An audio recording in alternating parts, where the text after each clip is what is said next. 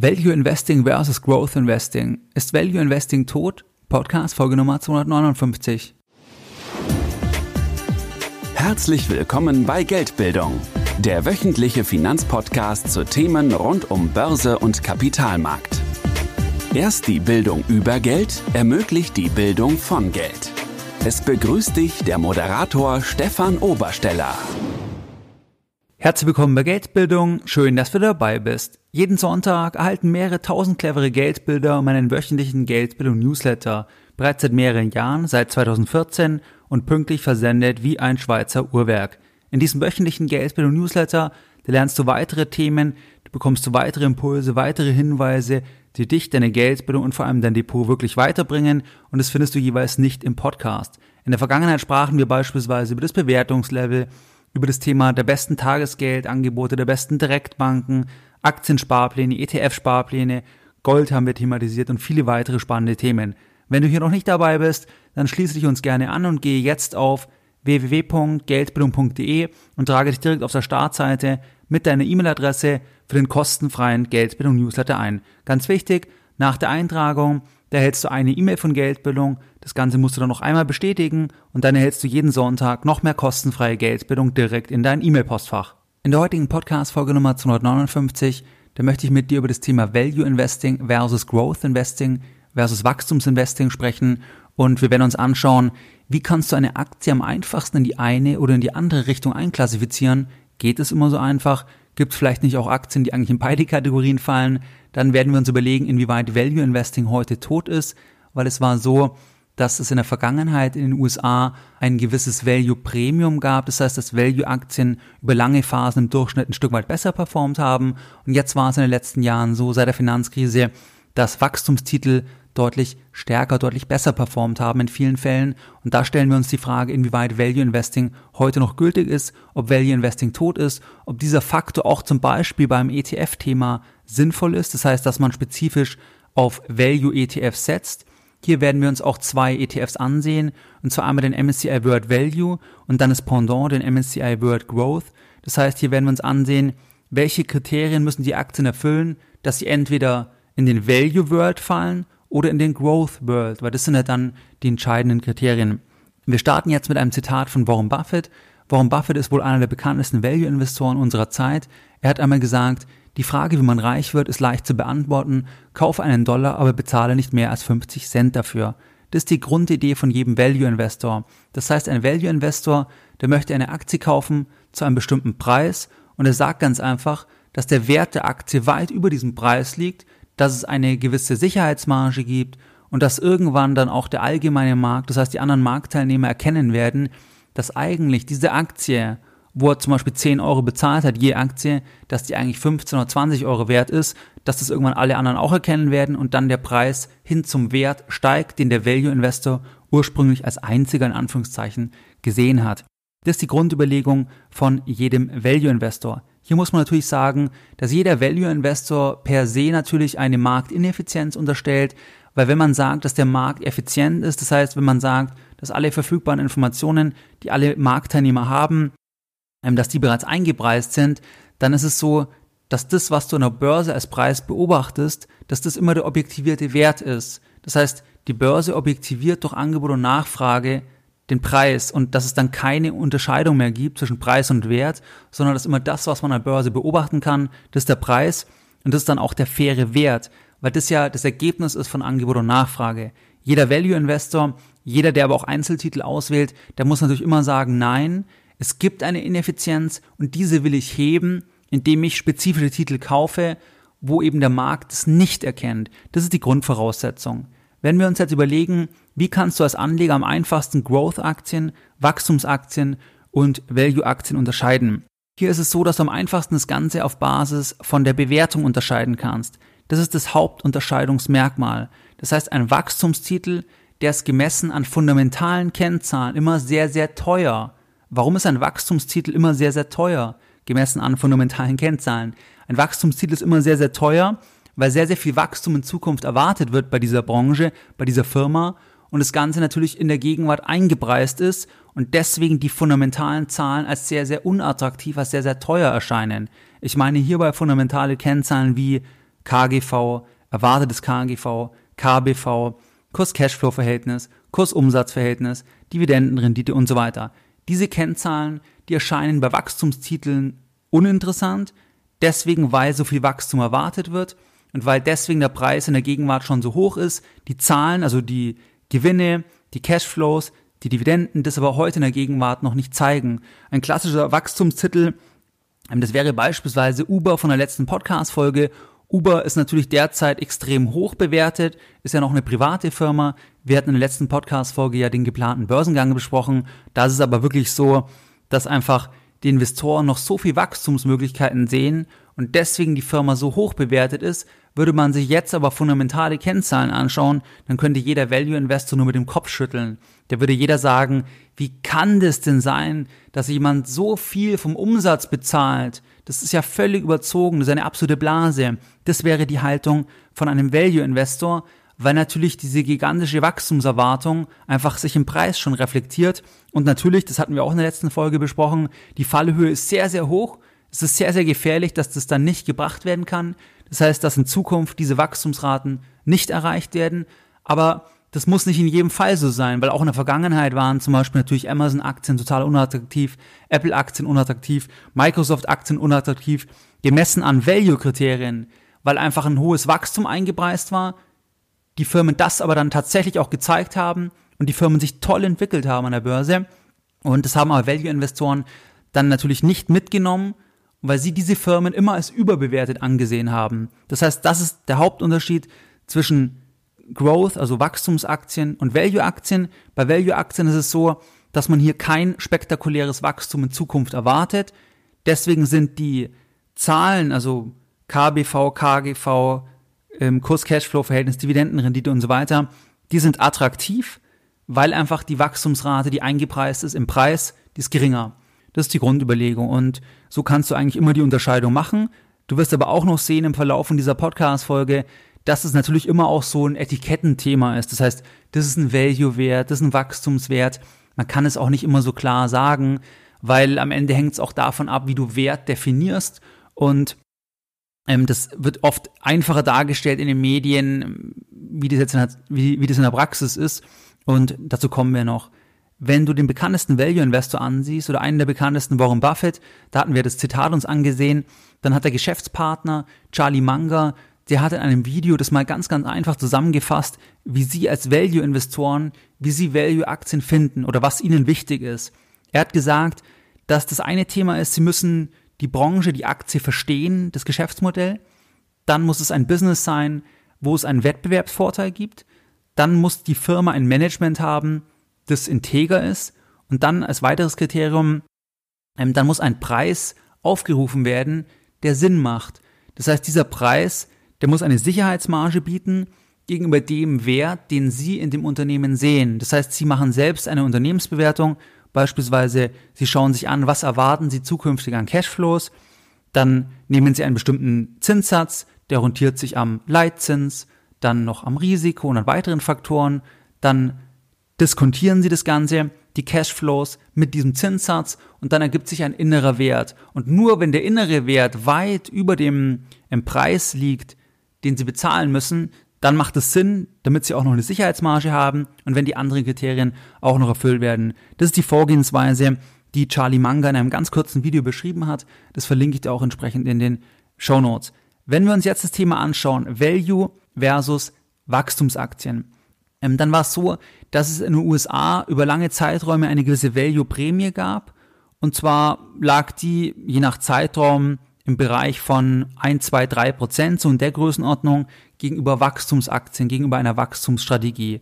In den letzten Jahren war es jetzt so, dass Wachstumstitel, wenn du an Netflix denkst, Apple denkst, Amazon denkst und so weiter, dass diese Titel sehr, sehr stark performt haben und dass deswegen die Value-Strategie in der Form mit diesem Premium nicht mehr funktioniert hat, jetzt in dieser Phase auf jeden Fall.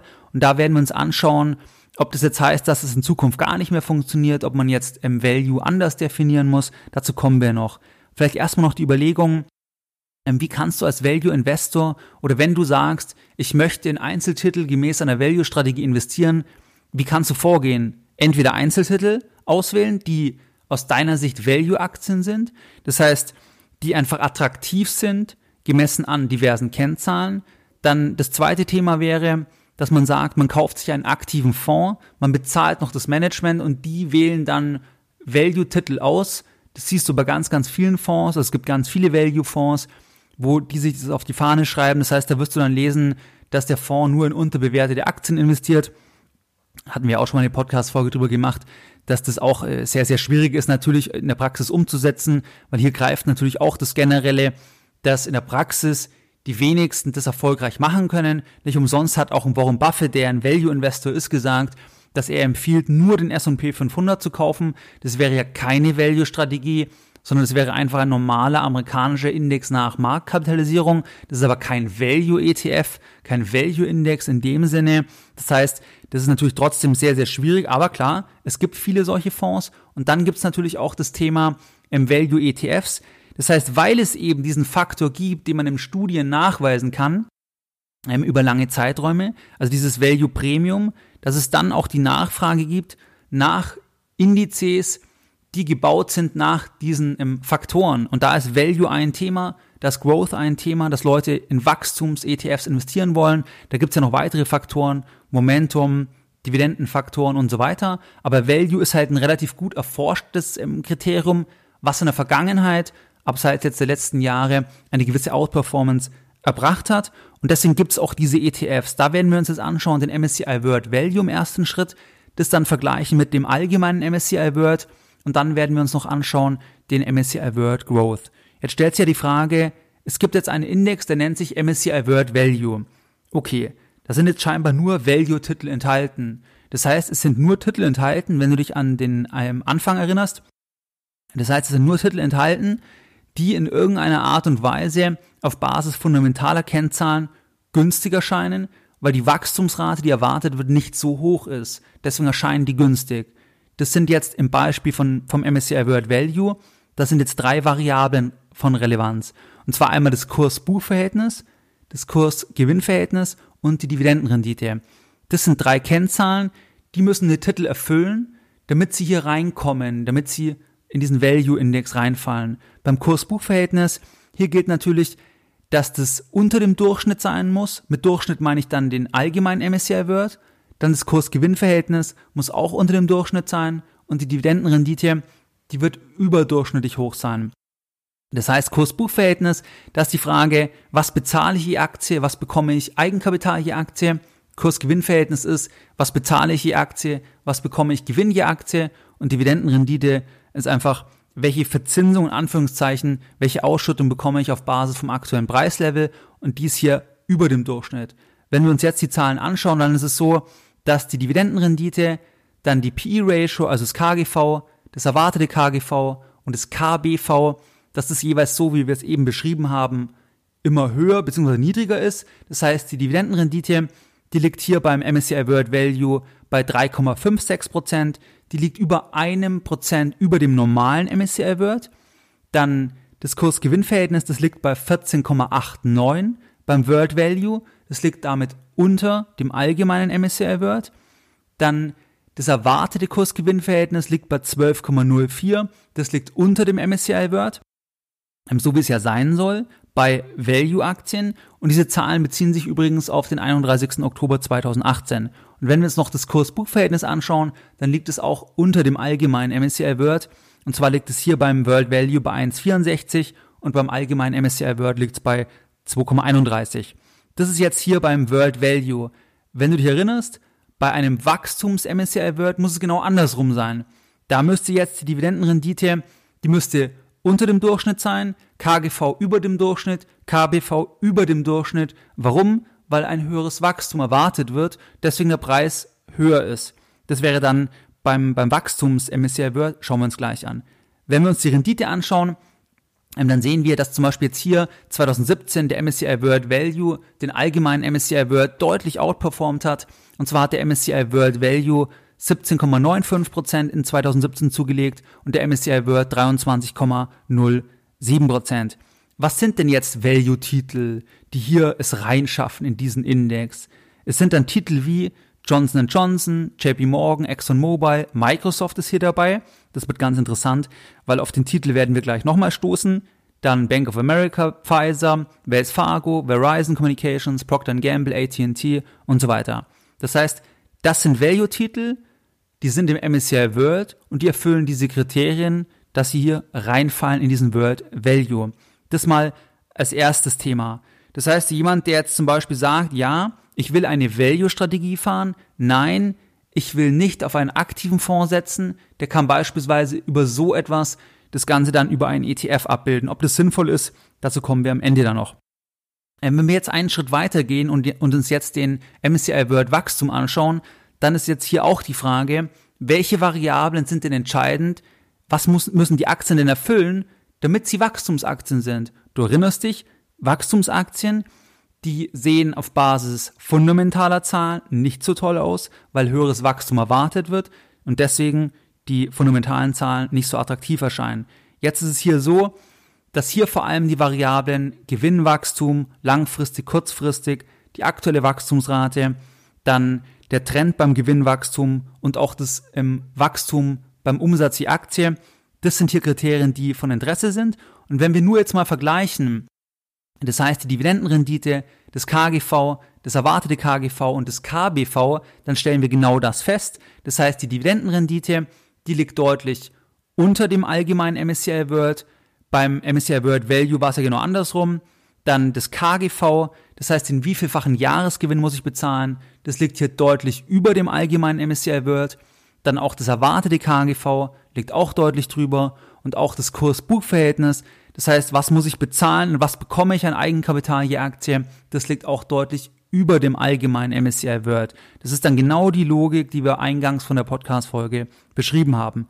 Wenn wir uns jetzt anschauen, was sind für Titel drin, dann sind es Titel wie Apple, Amazon, Microsoft wieder. Das heißt, Microsoft erfüllt beide Kriterien, ist einmal ein Wachstumstitel, gemäß jetzt hier der Definition von MSCI, und es ist auch ein Value-Titel.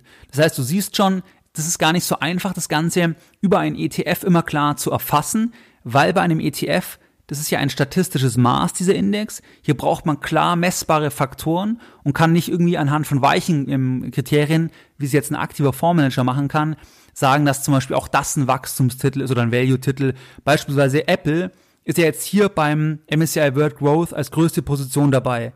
Es gibt auch Fondsmanager, die sagen, Apple ist ein Deep-Value-Titel. Schau dir Warren Buffett an. Warren Buffett ist absolut ein Apple-Fan mittlerweile, hat eine gigantische Position an Apple. Warren Buffett ist aber ein Value-Investor. Hier ist es jetzt beim ETF World Growth dabei, weil es halt die Kriterien erfüllt, die halt hier anlegen. Buffett sagt halt trotzdem, das Deep Value interessant, weil die einen Haufen Cash haben, die generieren planbar weiter einen Haufen Cash. Das heißt, das hängt immer auch damit zusammen oder davon ab, wie man selbst halt Wert sieht oder wie man Wert natürlich definiert. Das heißt, das ist auch für dich vielleicht ein Learning, dass es nicht immer so einfach ist, das zu unterscheiden und dass es auch ein Nachteil natürlich ist, wenn man so eine Strategie umsetzen möchte und das Ganze über einen ETF macht, dass ein ETF halt immer statisch vorgehen muss, weil der braucht ja messbare Kriterien, das heißt, damit er das überhaupt erfassen kann. Und hier siehst du, hier gibt es dann Überschneidungen, dass Microsoft in beiden enthalten ist, dass Apple hier zum Beispiel als Wachstumstitel enthalten ist, aber andere sehen es als Value-Titel. Das heißt, das vielleicht hier für dich als Information. Und wenn wir uns jetzt anschauen, wie war denn hier die Performance letztes Jahr 2017? Dann war die Performance hier deutlich besser. Und zwar lag die bei 28,49% beim MSCI World Growth und beim normalen MSCI World war es nur bei 23,07%. Und beim Value, da hatten wir es ja angesehen, da lag es noch drunter. Das heißt, das vielleicht jetzt mal als Beispiel mit allen Schattenseiten, die das auch hat oder mit allen Abgrenzungsproblemen, Thema Wachstum, Thema Value. Was sind jetzt wichtige Inputs für dich? Was sind wichtige Hinweise, die ich dir jetzt in dieser Folge noch mitgeben möchte? Der erste Punkt ist, dass Value und Wachstum als Anlagestil, das ist immer natürlich eine Frage der Definition. Das heißt, man kann höchstens wirklich sagen, wenn man es auf das Einfachste runterbrechen will, dass Wachstumstitel teurer sind, gemessen an fundamentalen Kennzahlen, weil natürlich mehr Wachstum erwartet wird und es in der Gegenwart bereits im Preis reflektiert wird. Das ist aber dann am Ende immer noch eine Frage der Definition, wie wir gesehen haben, dass Apple zum Beispiel hier bei Wachstum ist. Buffett würde es vielleicht als Deep-Value-Titel bezeichnen. Dann kann man auch sagen, dass natürlich aus Wachstumstitel können auch Value-Titel werden, einfach über den Firmenverlauf. Dann ist es ein ganz, ganz wichtiger Punkt, dass natürlich die heutigen Geschäftsmodelle, dass dort die Bilanzen, dass das nicht unbedingt immer den wahren Wert reflektiert. Das heißt zum Beispiel, die Mitarbeiter sind heute starkes Kapital, wenn du an Softwareunternehmen denkst, wenn du an Unternehmen wie Google denkst, wie Apple denkst, wie Amazon denkst. Das sind die Mitarbeiter, die Entwickler. Da zahlen die ja teilweise, wenn man ein Praktikum macht, bekommt man teilweise schon $100.000, weil die Entwickler die Mangelware sind. Aber das ist natürlich in der Bilanz nicht reflektiert in der Weise. Und wenn jetzt jemand sagt, der geht jetzt als alter Value-Investor hin, der schaut sich das an, dann sagt er zum Beispiel, das ist überbewertet. Man muss aber sagen, dass halt die ganzen immateriellen Werte, die heute halt noch wichtiger sind in unserer heutigen Welt, wie Mitarbeiter, Marke und so weiter, dass die nicht erfasst sind in dem Sinne. Heute haben wir also weniger Fabriken bei vielen Unternehmen und mehr immaterielle Werte. Das heißt, weil ja auch viel outgesourced ist, das haben die gar nicht in ihrer Balance Sheet dann. Wenn du an Apple denkst, die haben einen Großteil der immateriellen Werte, das haben die natürlich nicht in der Bilanz. Und das ist vielleicht ein Unterschied auch zu früheren Jahren, wo man als Value Investor noch klarer auf Basis von der Bilanz sagen konnte, das ist der innere Wert, jetzt muss ich kaufen, weil zum Beispiel das Kurs-Buch-Verhältnis unter 1 ist, ich bekomme jetzt viel für mein Geld. Das ist heute schwieriger, weil vieles einfach nicht in der Bilanz reflektiert ist. Dann natürlich ein weiterer Punkt, keine Anlagestrategie, die ist in jeder Marktphase überlegen. Wenn ich jetzt als Anleger zu dem Schluss komme, ja, ich möchte unbedingt über Value das Ganze abbilden, das ist meine dominante Strategie, dann wird die immer in manchen Marktphasen auch schlechter sein, in anderen besser. Ob die langfristig weiterhin besser sein wird, ist ja die Frage, wie definiere ich Value, wie bilde ich das ab, und sicher weiß man es erst natürlich am Ende. Ich persönlich bin kein Fan beispielsweise jetzt von dem Thema Value ETF, weil ich glaube, wenn man wirklich einen Value-Ansatz fahren will, dann sollte man das konsequenterweise wirklich über Einzeltitelauswahl machen und nicht über ein Value-ETF. Das ist meine persönliche Einschätzung, weil ganz einfach man hier die Nachteile hat, wie dass es halt ein statistisches Maß ist, dass man hier feste Faktoren haben muss, damit das überhaupt im Index erfasst werden kann. Und das sehe ich hier eher als Nachteil, wenn man sagt, ich möchte so aktiv investieren. Ansonsten wäre es ja, ich bilde wirklich ein breites Portfolio rein nach Marktkapitalisierung ab. Das vielleicht an der Stelle.